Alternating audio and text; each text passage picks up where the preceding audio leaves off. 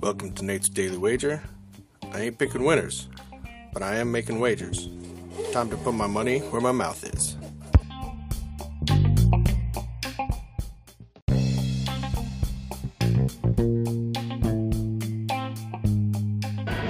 This is Nate's Daily Wager for August 19th, 2023.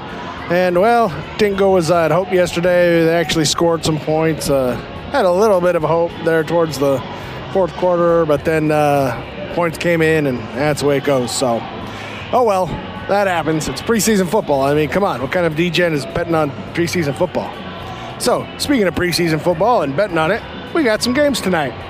I'm looking at this. Uh, Detroit Lions Jags game that's going on today. We got uh, Lions hosting, and they're three and a half point underdogs. So now I understand the Jags are going to be a lot better than they were last year. So are the Lions. And uh, you think uh, Dan Campbell's going to be willing to just roll over just because it's a preseason game? Heck no. He's going to try to win this thing outright, and he's definitely going to want to cover.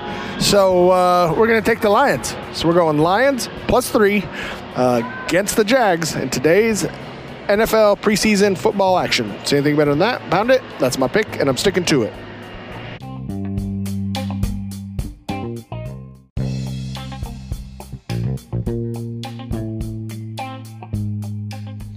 Don't forget to rate, review, subscribe, follow on Spotify, iTunes, or your favorite podcast application.